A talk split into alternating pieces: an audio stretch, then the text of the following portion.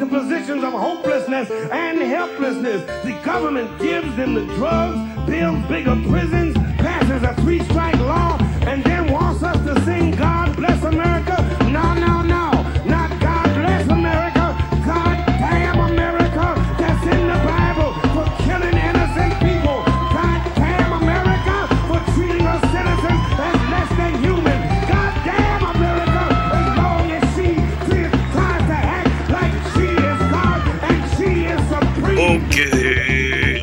I shouldn't talk like that for this episode. It'll sound like I'm trying to to impersonate Wyclef, which is not what I'm trying to do.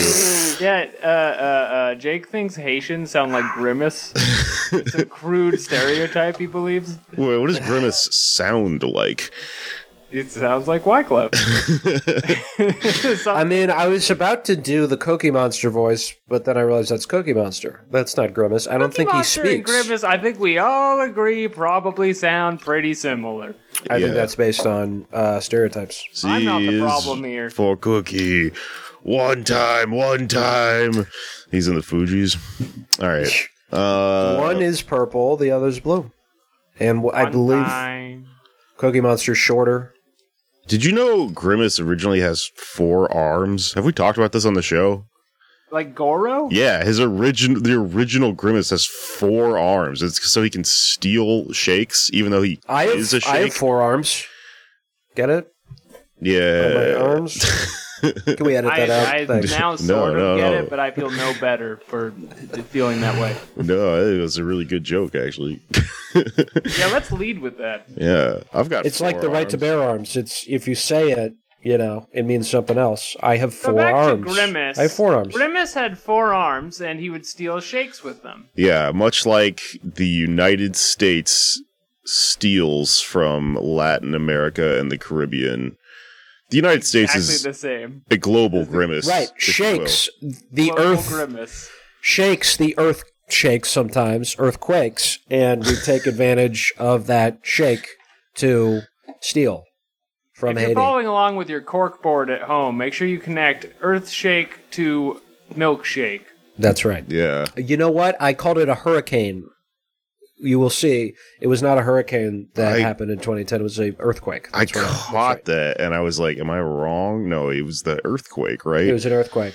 So- it's you know. Then this is my trope mind because I'm thinking, oh, it's tropical. It's Haiti. It's in the Caribbean. Must be a hurricane. No, they have earthquakes too. no. Not everything is, is- water related just because they're an island. and it was not For us, when you say things, it sounds so confident, we just assume you're right. Really? That's funny that that's how it sounds Well, you've been coming broad out of me. you've been broadcasting for a while, so you have that authority in your voice now where you're like Yes. the news. And now I just listen to you on our podcast and I learn things from you as if you were the man in the TV. And it, they could go. be wrong and make me be dumber. It doesn't matter. It's like Dan Rather explaining how Grimace's four arms are like forearms. I have four arms. Coming up next, later on today, this woman has four arms. you know how they they jump Yeah. they do that weird thing with the tone on the news where they're like, "Nah, nah, nah, I am eating a sandwich right Earthshakes. now. The British, Are uh, speaking of milkshakes? speaking of like the, the voice of authority, the British can convince you that they know what they're talking about because of their accents, but they. BBC is the weirdest. Ever- I, sometimes I just listen to BBC for this. Is they end sentences like this. Like. Yeah. No comment from Old Man Jagger. It Like- appears a pedophile was involved. Alex, can you turn your gain up? I'll turn it way up. Can you gain volume? I feel like most of the news out of England is pedo based. Yeah. Pedos You know, we and did a lot of. America bashing this episode, but let's keep it clear who the real bad guy is. and they're in they're in the soccer cup now, England, yes. kicking well, the ball. Well, in this situation, in the Haiti situation, it's really like a lot of France. Yeah, And France. some Spain. And uh, also, yes, the United States is not off the hook at all for Right. uh, being a grimace. So, if you haven't caught on yet, we're talking about Haiti today because guess what? American, you didn't even know about it. Their president was assassinated, which is an insane thing to happen and not be major, major news. um, You're laughing. The president was assassinated, and you're laughing. yeah, Murray. Um, so, it, in order to discuss this, I think because uh, because we're a largely American audience, you know, and we're assuming a level of stupidity uh, that I know I, I certainly subscribe to, uh, ascri- have. I don't know uh, what a ten dollar word for saying that is.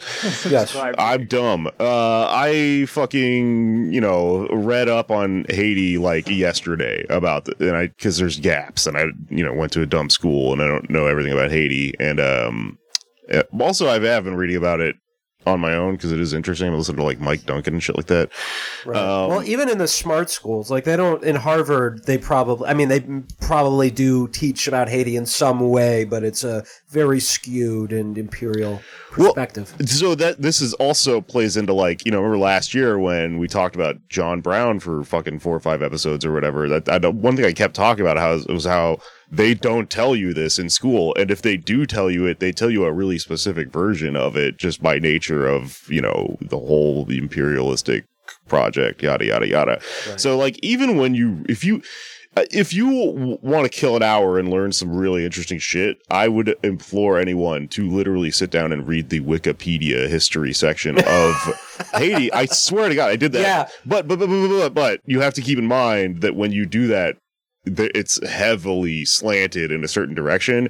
And you can tell like there's a shift when you get to the the the US involvement specifically really where it's you start to realize that the Wikipedia article is now lying to you or whatever. It moves from hmm. like opaque history in the past to like yeah, we just had to go down there or whatever. But if you have that in mind and you are a big fucking anti-capitalist, anti-imperialist, you can at least, you can see the real story in it. And it is a, su- a sufficient, it takes like an hour to read. Like it's like, it's, uh, it's enough of it is there. And then you have all the seeds to where you go off and read your own shit. And I implore anyone to do that. Or if you have more time, just read a fucking book on it because the history of, tra- of Haiti is incredibly tragic and funny. And like, uh, I will say the, yesterday when I was like, oh, the president of Haiti's been assassinated, I was like, that's crazy. After having read about the entire history of presidents and leaders in Haiti, and I'm surprised it didn't happen sooner because they all Not crazy. they're all there's like been like I think they said 39 coups in the history of the country.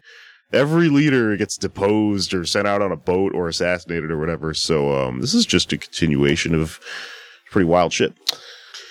Hello, fucking technical difficulties again. This shit happened again. I don't know what it is. I don't know what's happening. Hi, this is Jake. Something garbled the fucking sound on our podcast a little bit right here. So I'm just going to come in and tell you that and then transition into the interview we did with Jamila Pierre. Um, yeah, this sucks. I don't know what's happening. I literally have never encountered this up until now where everything we recorded sounded fine and then we played it back. It has this weird clipping to it. You'll hear it in the outro because I wasn't able to take it out of that.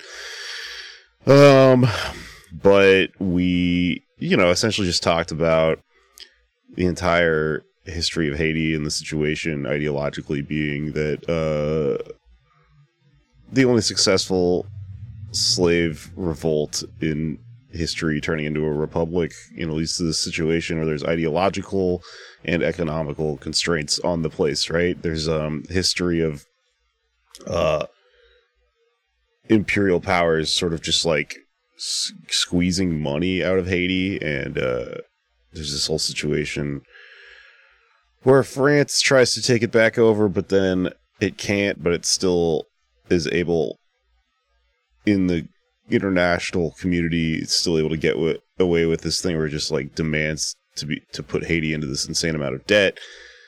And that is what you need to understand about Haiti is that the reason people call it like oh it's corrupt and like it's a bad like it's you know it looks historically like it has all these um mistakes it's made and well it's so poor and it's like well yeah but it's because of that.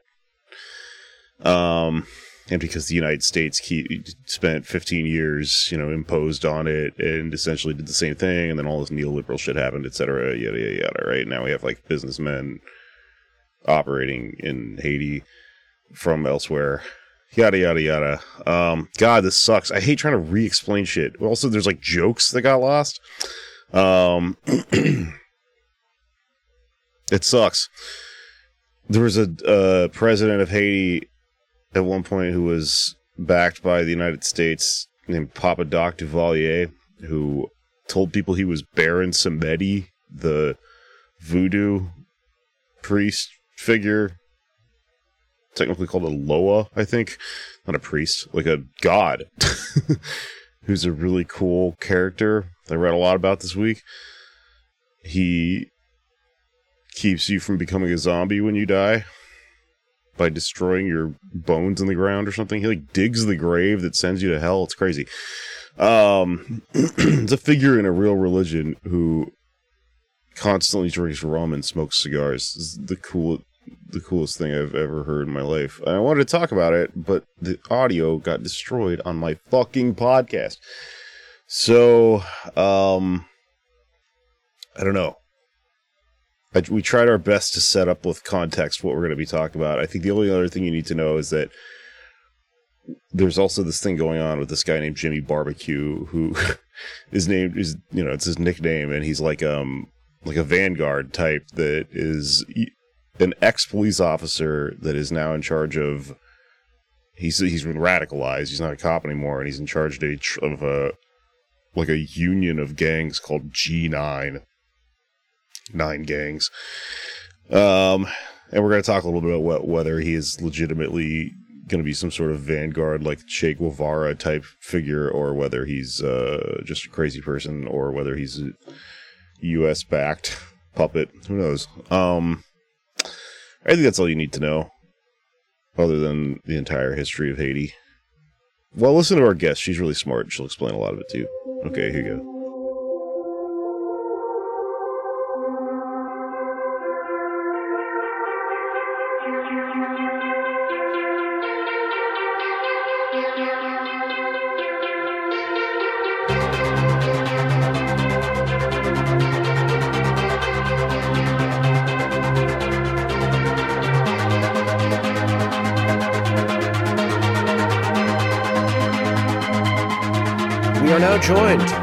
An anthropologist, a uh, professor of Black Studies at University of California, Los Angeles, and an organizer with uh, Black Alliance for Peace, Jemima Pierre. Thank you for joining us. Thanks for having me. Good to yep, be here. Absolutely. Uh, so I feel like a lot of Americans, uh, myself included, we, we really only hear about Haiti when something sort of salacious happens or where when there's some like disaster porn we can uh, feel bad about or feel good about giving money to or something. Or when uh, but Wyclef teaches of, us. Yeah.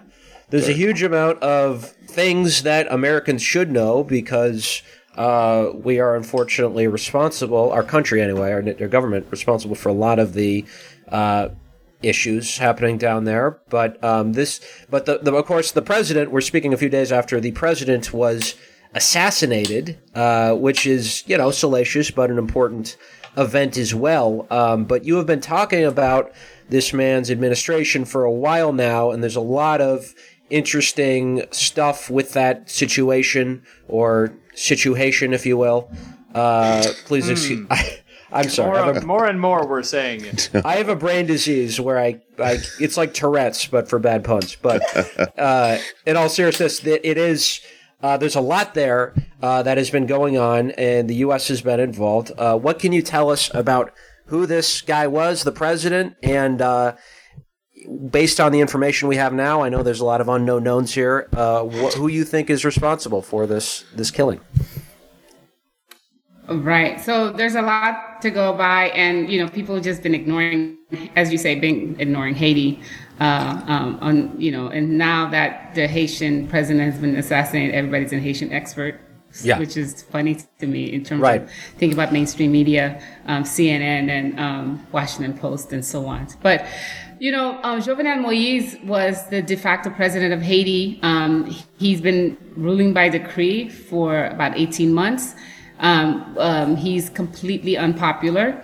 He, um, he, his mandate was up according to the lawyers, the courts, the Constitution. His mandate was up February 7, 2021. He refused to step down.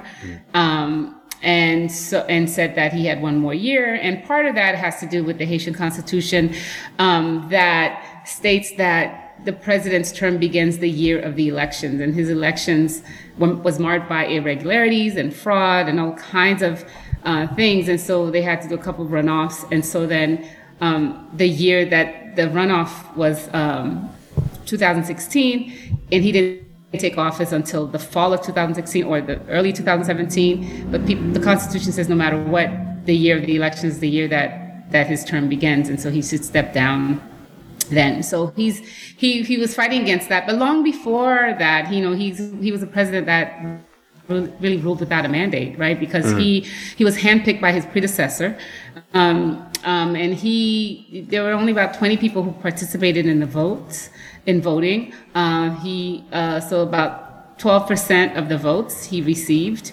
and it was you know everyone said this was an illegitimate government, and so from yeah. the very beginning. There were protests against his presidency. Um, and then later on, a year and a half into his presidency, there was a huge report about corruption among members of his um, political party, um, stealing the Petrocaribe funds. And we can talk about the Petrocaribe funds because that's something that has involved in Venezuela, right. um, aid to Haiti, um, and and it was money. So Petrocaribe was this thing that the Hugo Chavez set up for Caribbean nations for development. So when oil prices were high and Venezuela had a lot of oil, it actually provided oil to these nations at a very at very low interest and said that they didn't have to pay for this oil for 25 years. And they, these nations would take the money use the, the profits from this for development. Mm. So this was Petrocaribe. It turns out that his party had embezzled almost you know, $2 billion from the Paris Petrocaribe Fund. So there were protests wow. against him 2018, um, 2019. Uh, and then he tried, and then the, of course the U.S. was forcing him and the Caribbean nations not to be part of Petrocaribe because the U.S. has its own anti-Venezuelan politics.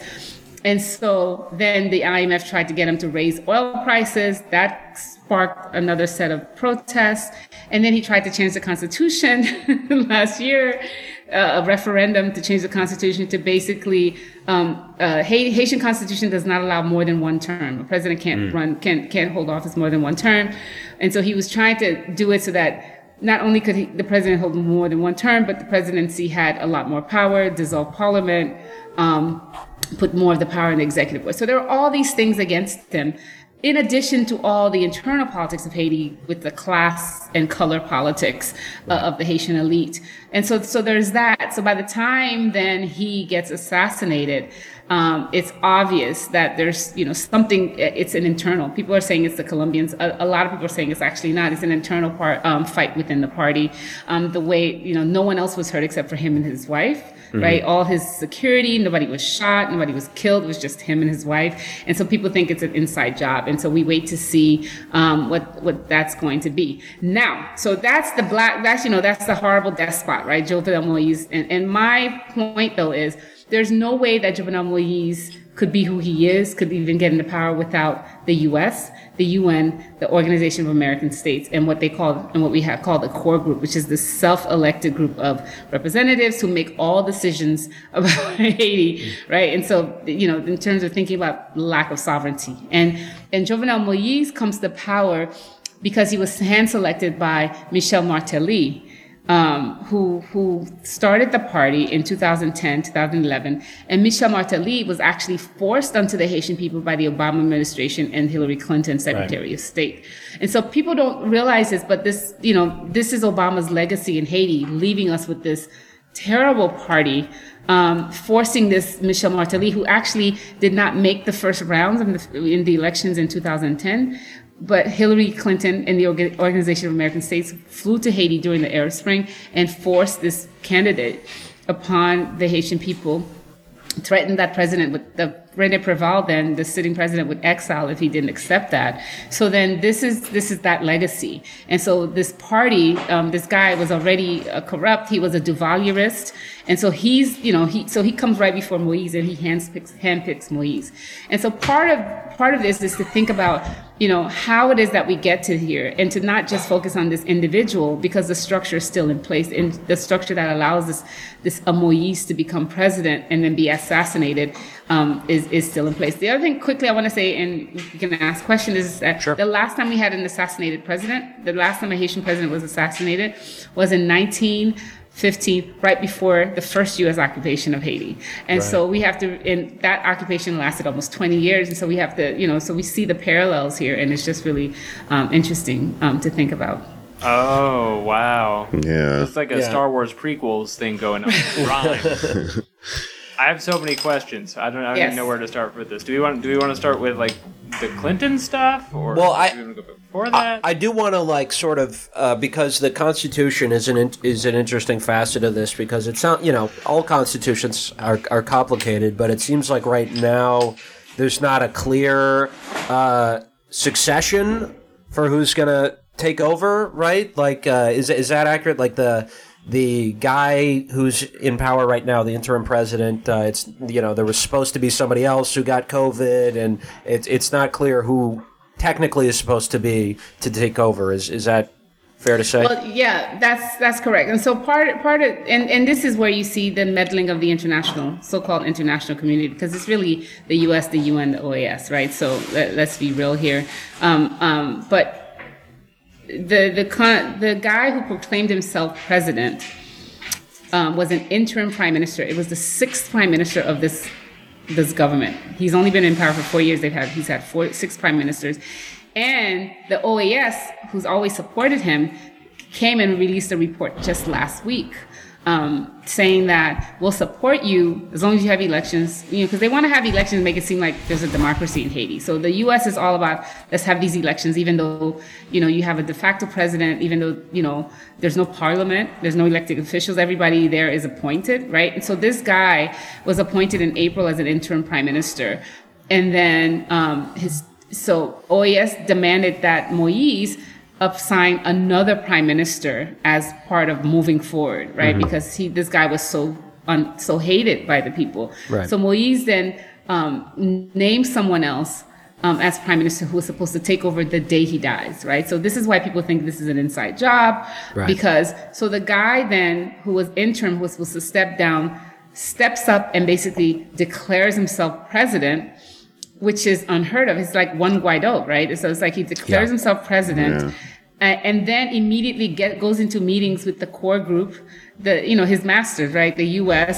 Secretary Blinken, um, you know he meets with with with the ambassador, the U.S. ambassador um, to Haiti. He meets with the UN representative in Haiti, and so he sets this up.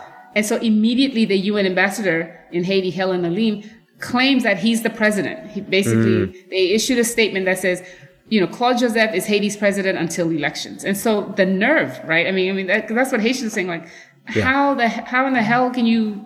Excuse my excuse my. Oh, cursing, Oh, but- no, we're- what- we're- There's a curse word in our It's just- names Yeah. of the Right, right. podcast. so- We're a very Right. stupid show. We like, what, what the hell is going on? How dare you? You know, the nerve of you to sit here and take this guy who was appointed and then you make the decision. Who are you to be making the decision? But then it shows you uh, the, uh, you know, the, the aggressiveness of the international community when it comes to Haitian, um, politics and ruling Haiti. Now, I have to say something about the Constitution because Sure. one of the, the Haitian Constitution is really um, um, something that's really been at, uh, uh, at play from the very beginning. And so in 1915, when the U.S.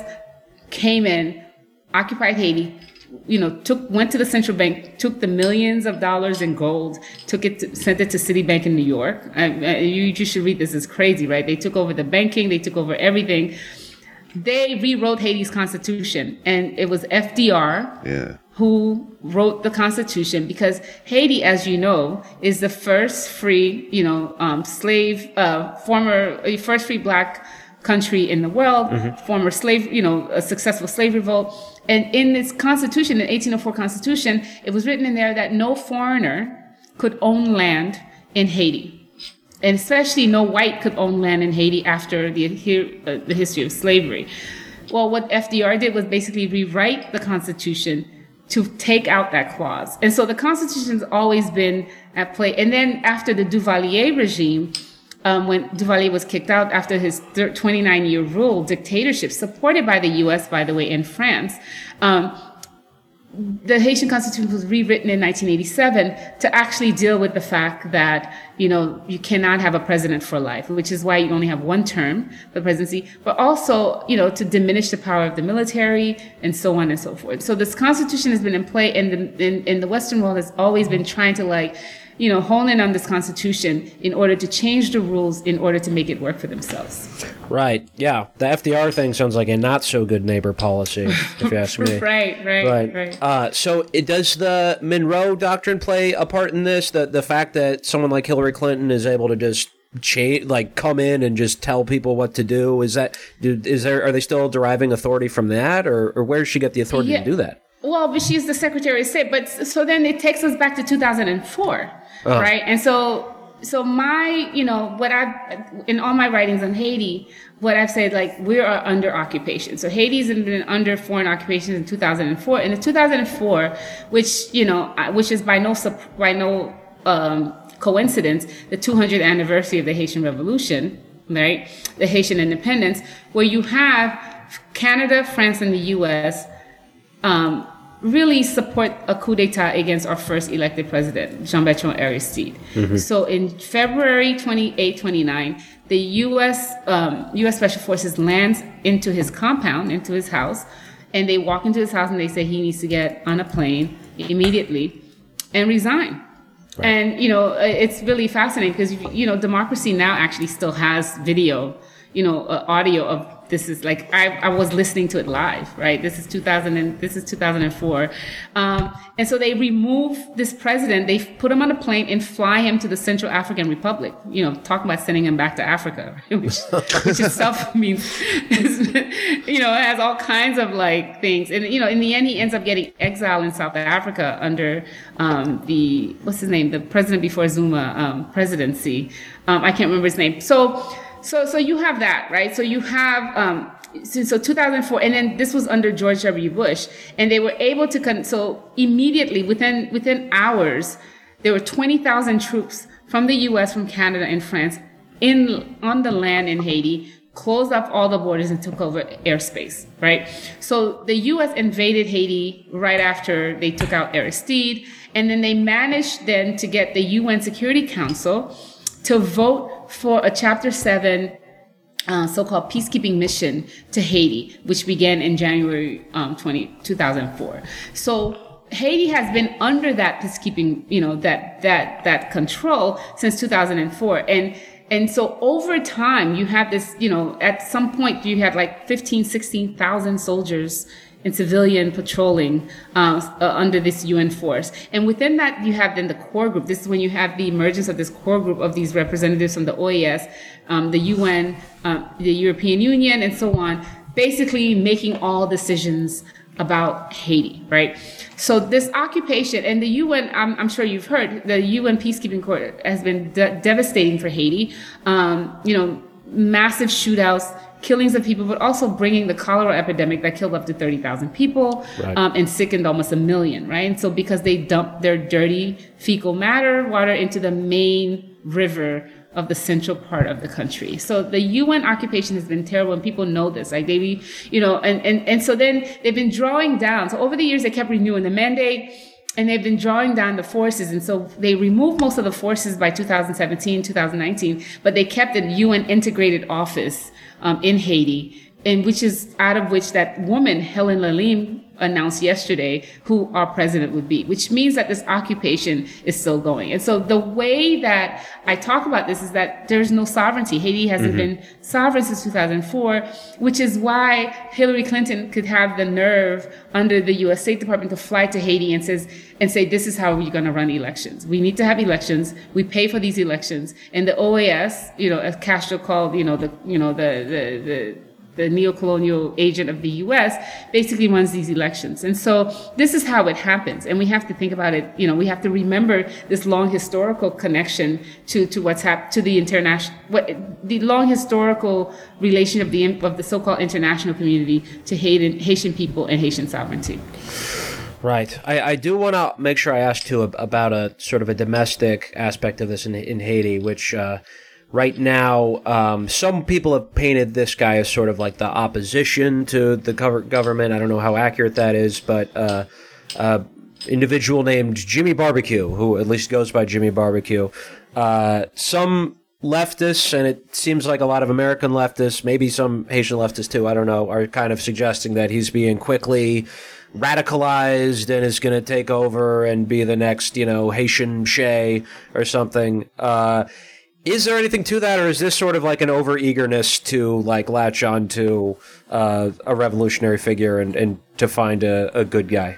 Right. So the only person saying this is Kim Kim Ives. Okay. Um, who's a friend of mine, and uh, and and you know the thing about barbecue is I'm not sure how to read him. I you know I I think you know, I love Kim and I think he's done wonderful work for Haiti. He's a buddy and, um, but I'm not sure I can follow this barbecue as revolutionary, um, um, language.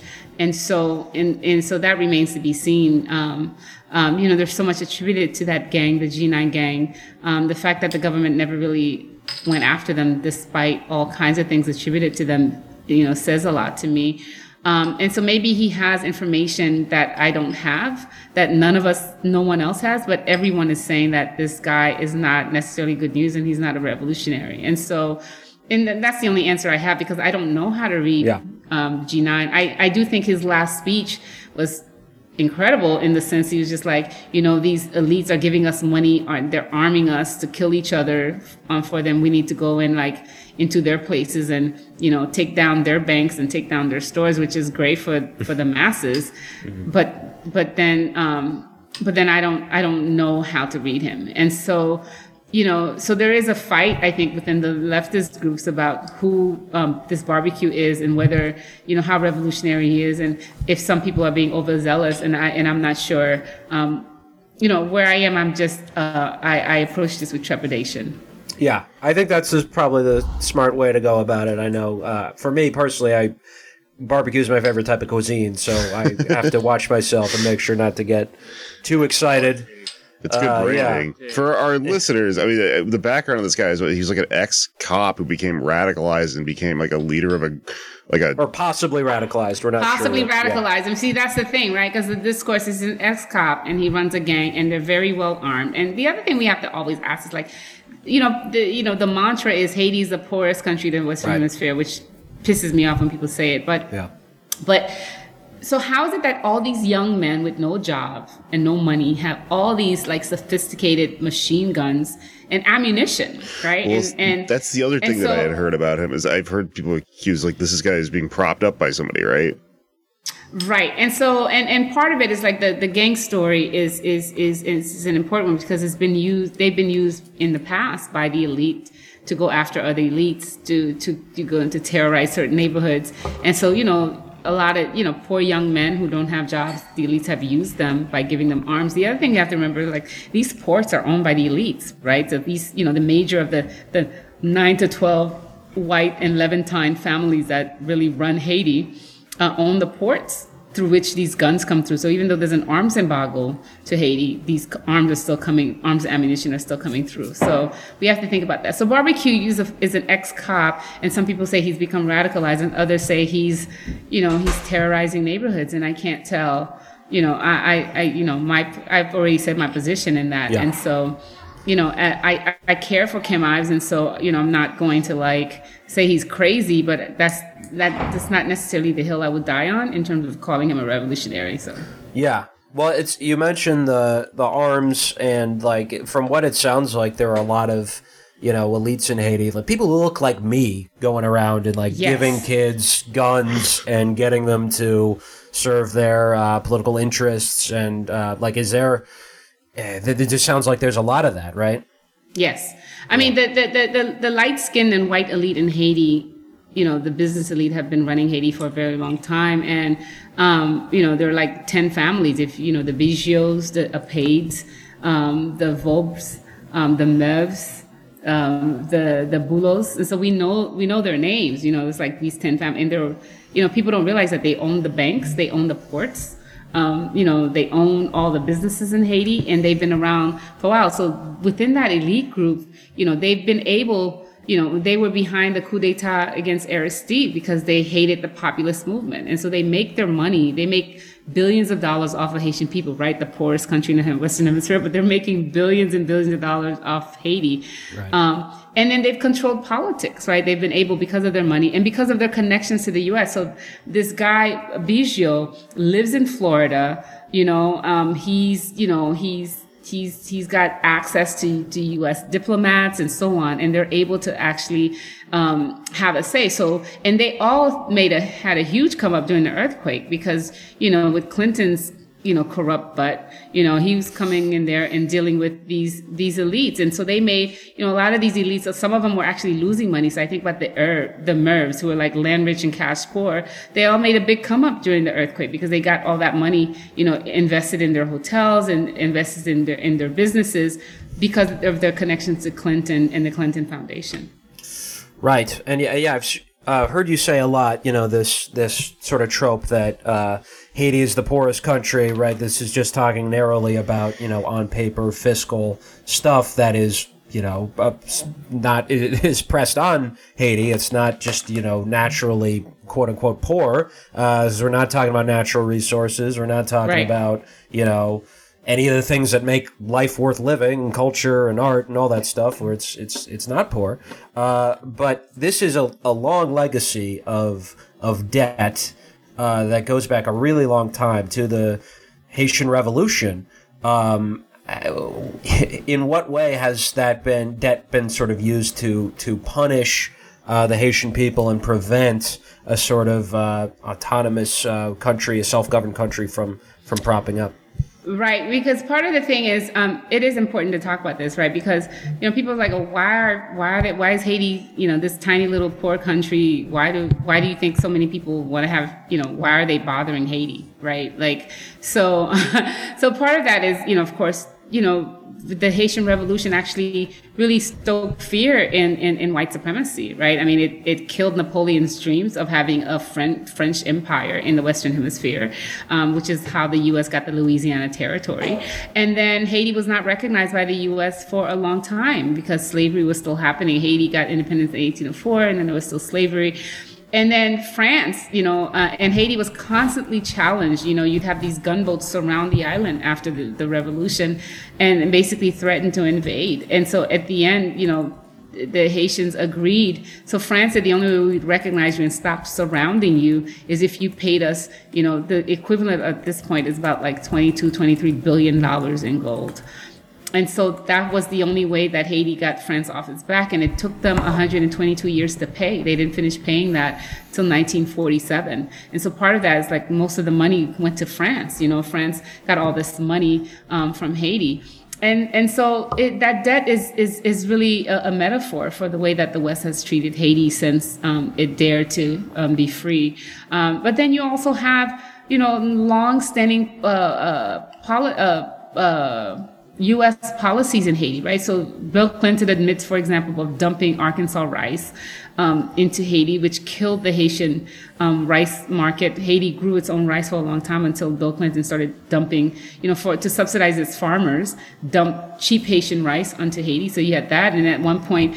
Under I think I don't remember which president they forced Haiti Haiti to kill all their local regular pigs. Right, the Caribbean has these black. Oh, I read about that right, that can like survive in the island. And and they um, they forced um, the government to kill all these pigs and said the pigs were carrying a disease, and so they slaughtered all these pigs, but then were able to like import pigs from Arkansas. Right, right. Wow. These white pigs were not from the island, and so and and required a lot more, you know, different kinds of feed, not local, you know. So so there's been you know there's been all kinds of stuff, and I have to say, you know, part of part of you know if you think Haiti's poor, try getting on a plane from Miami to Haiti on that American Airlines flies from Miami four times a day and you walk you go on that plane and it's all business people and missionaries. But that's that's a whole other co- co- conversation. Right. But and so it's like, what if Haiti support? Why are all these business people going to Haiti so often? Why are they there all the time? It's because there's oil in the northern part of Haiti.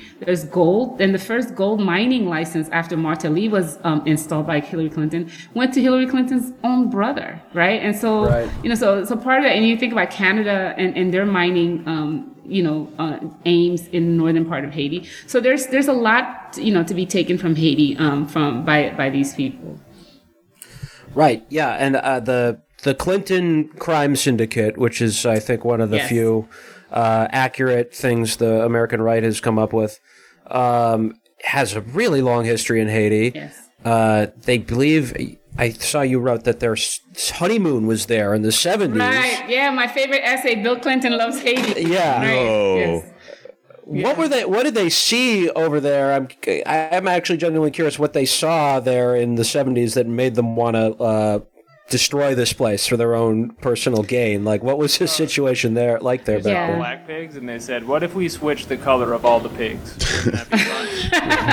Yeah. they- yeah, well, I'm not sure what they saw in there. I think they generally probably felt like they, you know, they they like the island, they like the people, they like the culture, and and you know, there's there is a certain white saviorism when it comes to Haiti, which is why Right. these NGOs go there and we're like we need to save these people. But then I think as they got more into politics and and and their thing, it just Haiti became this easily exploitable space for them, right? And with you know their relationship to the elites, and they're able to make money through there. So I don't know. They said they loved Haiti. They you know they went on their honeymoon there. It's beautiful. It's a beautiful island, um, but I'm I'm not sure how it is that Haiti became um, became uh, um, this place, you know, this spot for them.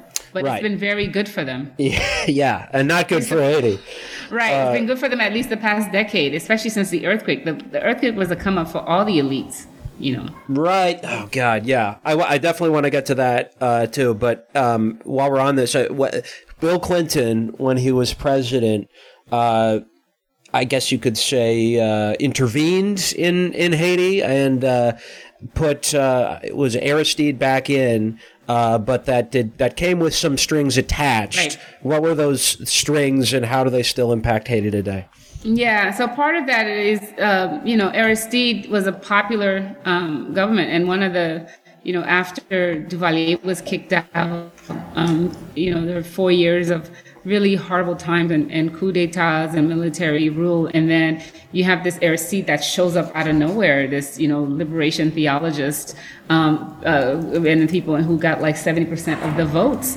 Um, the election, which the U.S. did not anticipate, and so they were shocked. So if you look, if you read the WikiLeaks files, it's fascinating that they, they hated this man, and the Vatican hated this man. You know, and he's a priest, right? So the you know, you know, the Pope is writing about Aristide. Everybody's talking about because they hated they hated the populist movement, and elites, of course, hated it because it meant like the the poor people were, you know, trying to come up, and so and so you know, nine months into his presidency.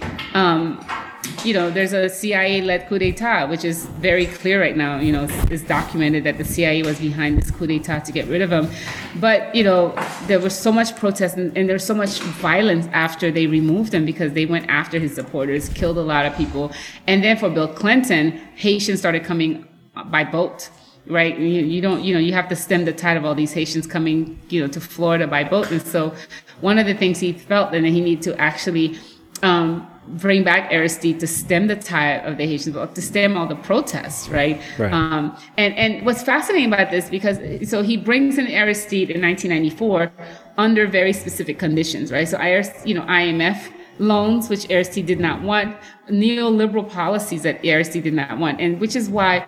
Till this day, a lot of people are very upset. A lot of the leftists in Haiti are upset with Aristide because he took he agreed to some of these conditions and others said he should have just not have not, not have agreed. So he agreed to some of these conditions. So he was already really um, by the time he came back he it was a different kind of uh, government because the us was so much um, a part of it. In fact i'll, I'll tell you a quick story. This is you Sure. know i'm dating myself but i remember um, in 1994 i was still um, in school um, and i had just started uh, undergrad and um, I Wow. flew to haiti That is right? surprising. Okay.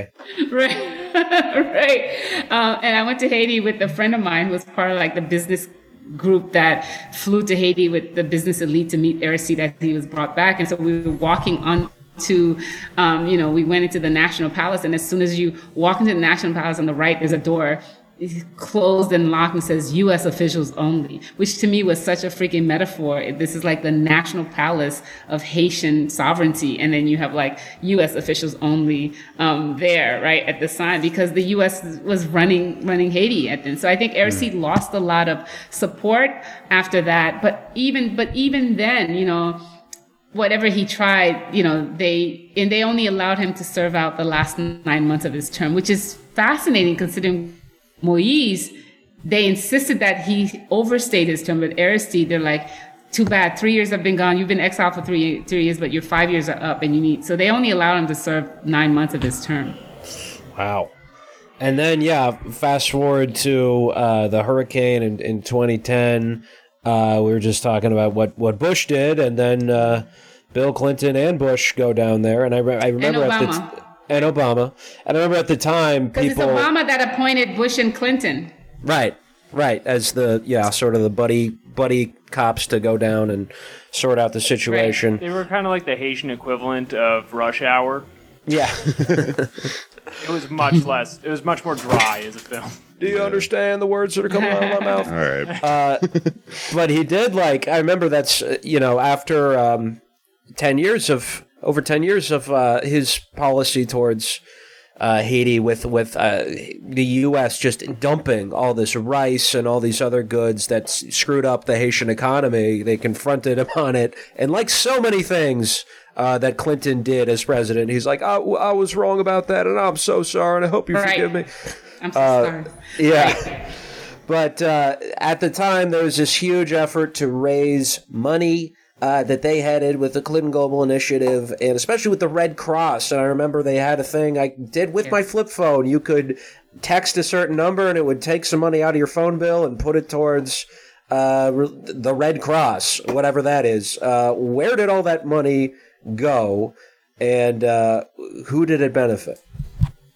Red Cross only built six houses out of the half a billion dollars that they raised. So I, I'm still trying to, you know, they should, you know, you know, it's so funny to me. Like they talk about African nations and Haitian nations as being corrupt. Let's talk about the corruption of these NGOs and these, you know, the U.S. governments and these, you know, the the the the, the NGO industrial complex. Because till this day, no one's made the Red Cross account for um, the half a billion dollars that it raised and, and the fact that there are still to this day people living in tents right, from the earthquake.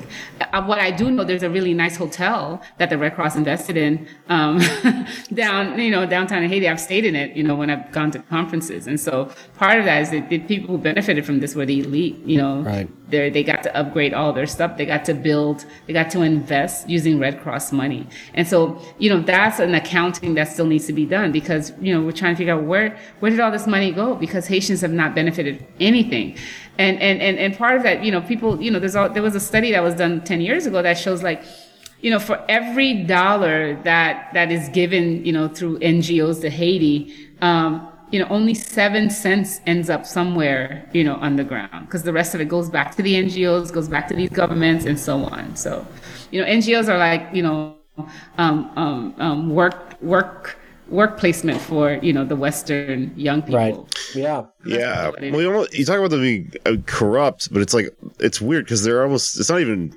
necessarily corruption as like a fly in the ointment. It's just by design is not a thing that can function yes. in a way that actually puts the money where it needs to be. So we don't even say that. I guess we just explain it away in the United States as like, well, you know, they're doing the best they can do or whatever. Right. And, exactly. And people don't know this. You know, like I was in Haiti five days after the earthquake, and I remember, um, you know, I have some friends in Haiti. I you know, flew down to Haiti. We couldn't come into Haiti because the, the, the, airports were um, closed. So I had to fly into the DR, drive into Haiti.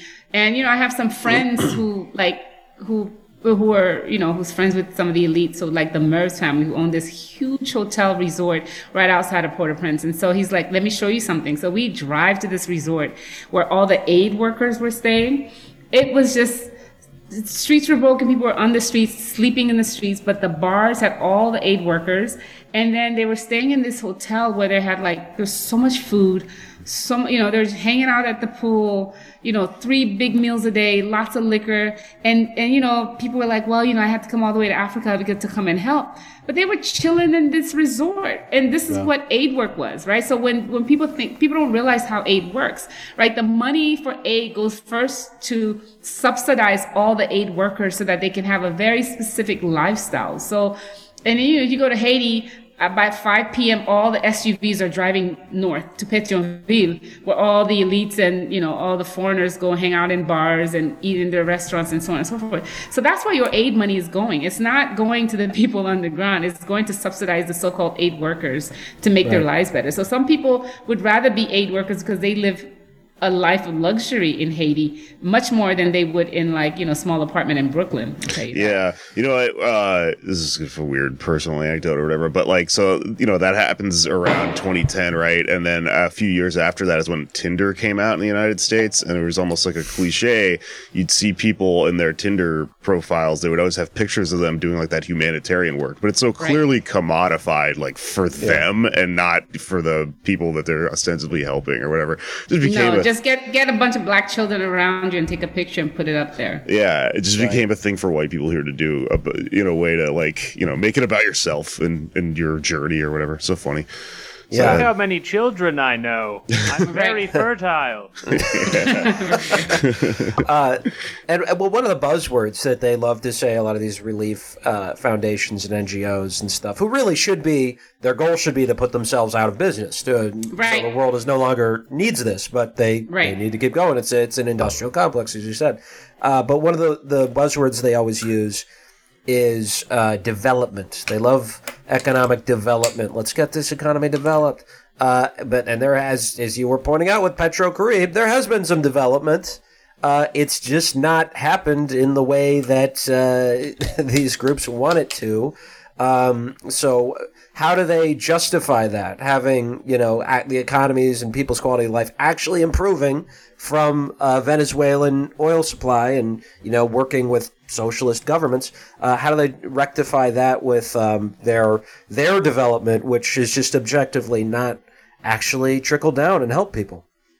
Right. I mean, the thing is to demonize, you know, Venezuela and, and, and, and to completely um, make it seem like whatever Venezuela is doing is is is against um, um, the the health of, of Haiti. And, and and you know, Moise, you know, people joke like Moise did everything that the West asked him, and they and he still got uh, you know taken out. So uh, you know that should be a lesson for all the neocolonials working with the West, because the truth is Moise, went against Venezuela, which is something no Haitian president, no Haitian leader has ever done, and it was shocking and really terrible. I mean, people protested that because they see Venezuela as a friend, and Venezuela has not been, you know, the horrible imperial force in Haiti. Venezuela has been um, supportive, and so when Moise recognized Juan Guaido, for example, that was like shocking to all Haitians. You know, that's something that you don't do, or even recognize Taiwan, um, you know, um, you know, against China, right? Because that's what the U.S. wanted them to do. But anyways, the point is to demonize um, the other, you know, the the socialist governments. At the same time, make it, you know, make it so that Haiti always looks like a basket case so that then, you know, the need for help is always there. So, you know, look, Moise was killed, what, three days ago? There hasn't been any chaos, but every headline was like chaos and anarchy in Haiti. There, no one's been protesting. Nobody's out in the streets. There's nothing, you know, it's, it was after the earthquake was the same. People thought, well, you know, you know, the U.S. sent military, you know, we were surrounded by a, a Navy fleet because they thought Haitians were just going to go crazy and start killing each other and doing mm-hmm. all kinds of stuff. And so I do think there's a narrative of like, you know, Haiti in crisis, these people always need is really helpful for the development industrial complex because then it creates this narrative of, you know, these people always in crisis. And so we always need to be out there and help them. And even when, you know, they've been there for 40 years, nothing changes. They can still do that because there are always these ideas about what Haitians are like, right? Regardless of whether or not that's the reality, you know. Yeah. Can I ask? Um, I, I- I'm curious. You said earlier that um, for the recent election there was only a 20% turnout uh, to actually go and do the votes. What is the actual political reality like on the ground for everyday Haitians? You said they're out protesting, so they can't be like totally jaded. Does the does the common sense that they're like a U.S. client state and everybody's like had it up to here with that? or uh, is there any kind of like extra electoral work going on? Well, I think I do think you know one of the things that's that really emerged with the Moise protest. You know, there's only so much people can take, right? And so I do think after the earthquake, people were not supportive of Martelly, and people were really upset. But you know, it was right after the earthquake, and the U.S. you know spent their 33 million dollars insisting on these elections on you know in October of, of the earthquake, and so people you know, but there's on, after a while, people are like they saw all this in, uh, embezzlement, they see they saw all this corruption, they saw they saw you know, thousands of people die in over cholera. Like, can you imagine? Mm. Like, you think about this. Like, when you know, when Israel is, for for example, bombing Palestine, right? So you bomb Palestine, and that's that's immediate, right? You see, so you know, back in 2000, what was it, eight, 2009, the the, the winter right before Obama became president, you know, they killed Gaza like, 2,600 people, right? Bombed, right? But you have to 30,000 people die within a year or two of cholera, and that doesn't seem like anything to anybody. And the UN took six years to even apologize. They refused to acknowledge it, right? And so, so part of that is just there's a way that Haitian death seems completely. It's as if it means nothing to people, right? And so, and people have always protested, and so that's the other thing. People don't it doesn't make but Haitians are always in the street demanding you know, changed. And, and with Moise, what ended up happening is like they were so upset. So the March protests, you know, the protests against MINUSTAH, which is the UN occupation, were really specific because now if you go to MINUSTAH everywhere, it's like MINUSTAH equals cholera because that's what they, you know, or they call them like goat stealer because they would steal their goats. And, and then the other thing is MINUSTAH impregnated so many young kids. So, you know, there's a, they're like hundreds and hundreds of kids born of MINUSTAH soldiers had to sue for paternity you know, had to sue to get, you know, only one of them, you know, so, so there's all of that, right? The rapes, the, Right. the, the brutality, the cholera. But then, you know, lately, the protests have been against the United Nations and they're very explicit, you know, they're anti-imperialist protests because they know that it's the US, the UN, the OAS. And so the voting, for example, the Organization of American States, it was so many irregularities where they were, they prevented the most popular Lavalas party, Aristide party from voting right in the 2010 elections they you know so which means that most people did not vote because most people are still lavalas right the, the original aristide party. Um, and then they you know they would you know there were all kinds of irregularities in the counting. So people would say the oas people would go in stuff out ballots not count others and so on. So they see this happening and they're protesting all the time and sometimes the protests get picked up and sometimes they don't. But the protests against moise especially last summer and the summer before were millions and millions of people. You you see you saw that in the news right? I mean it was just it would took out Yeah. i don't know if you, you all saw it but it took and so it's just you know you know people are pre, pre, they're not sitting here and taking it. They're not dumb. You know mm-hmm. they understand. They have very good analysis. And so it's just really they're fighting against a formidable foe and that's the western institutions that really control uh, the, and that can control by putting in leaders by mo- removing leaders and doing their kind of thing but you know my thing is the same way that the haitian revolution did not seem like it was going to happen i think sooner or later you know something's got to give Yeah. Yeah. And and what do you? And it's just if we could kind of end on a, a hopeful note here.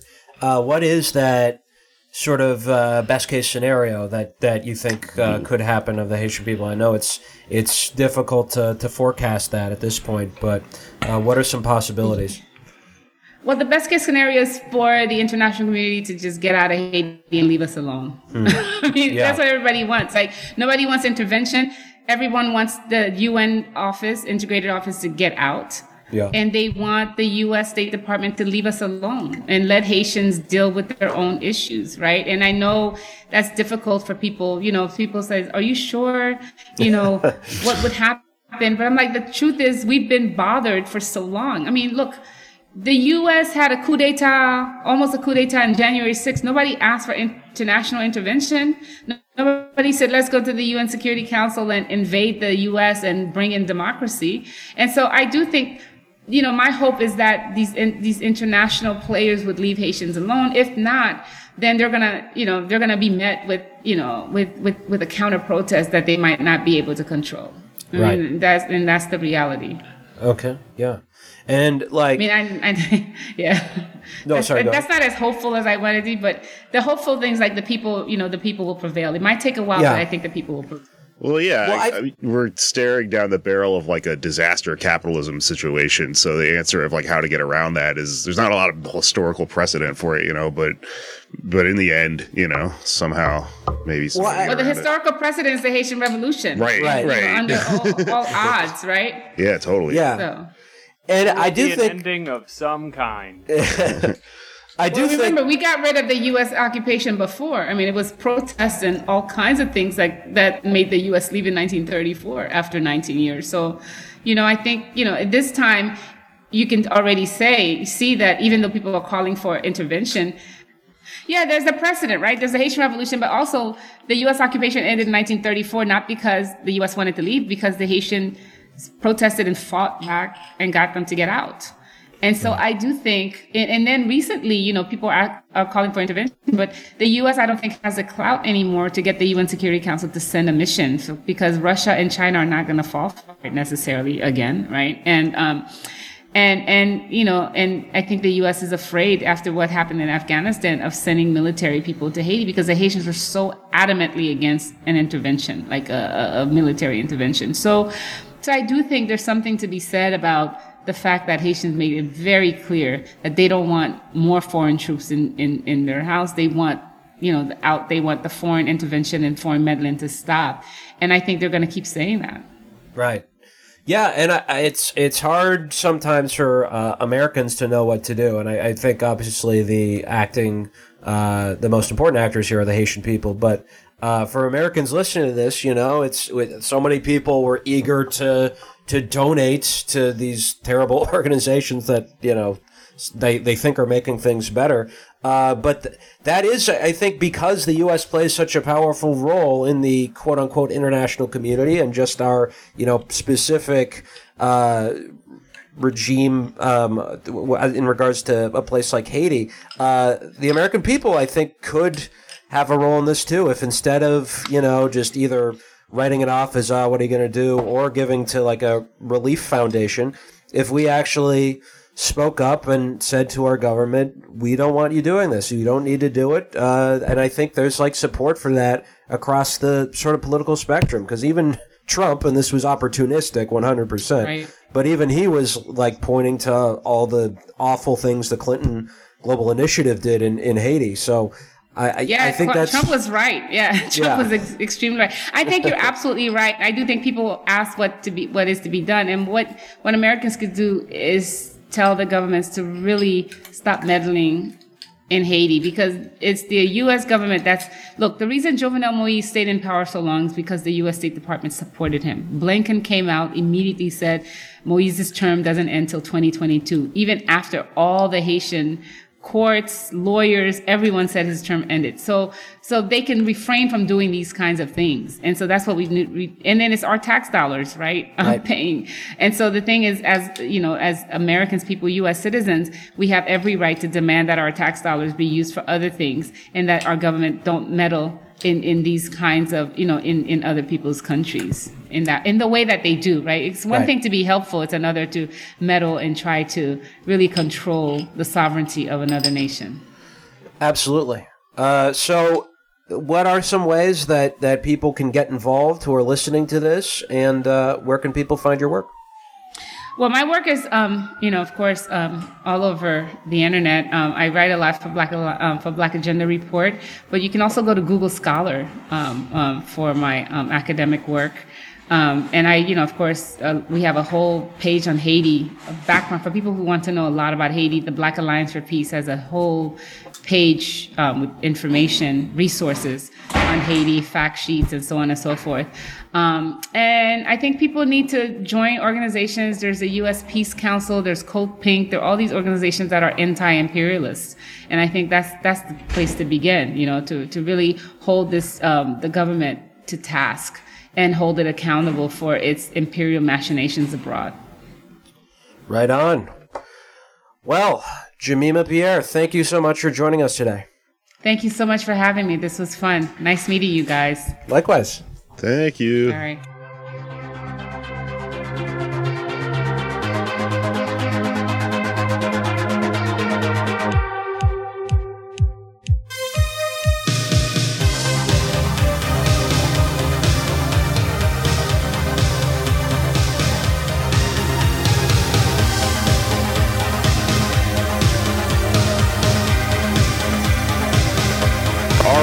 Holy crap! I learned so much today. Uh, Let's do plugs and get the fuck out of here.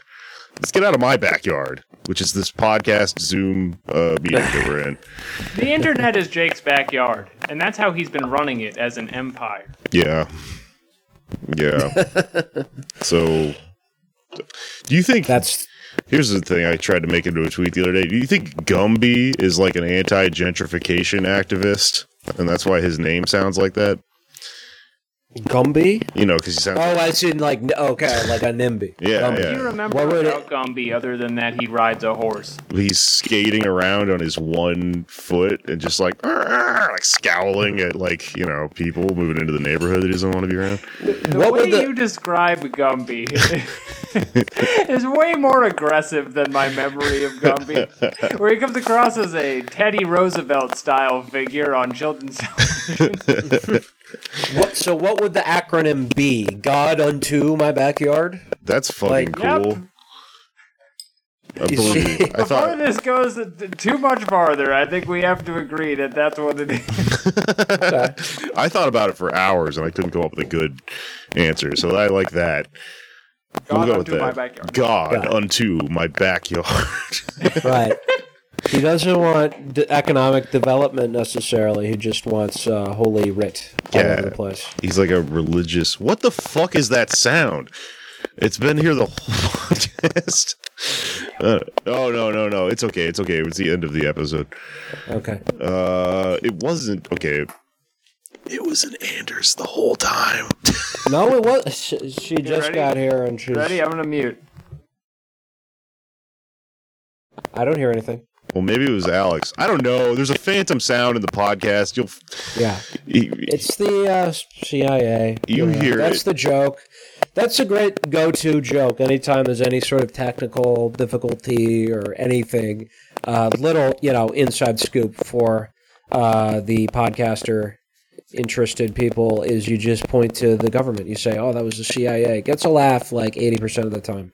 It's People a great love joke, it. and I'm enjoying it now. I do like the idea that there's like an ice guy listening, and he's just like struggling to open a bag of chips while he listens to our podcast and fucking it up. And for somehow, for some reason, has m- mic'd himself. Yeah. Well, because you know he wants to riff with us. Yeah.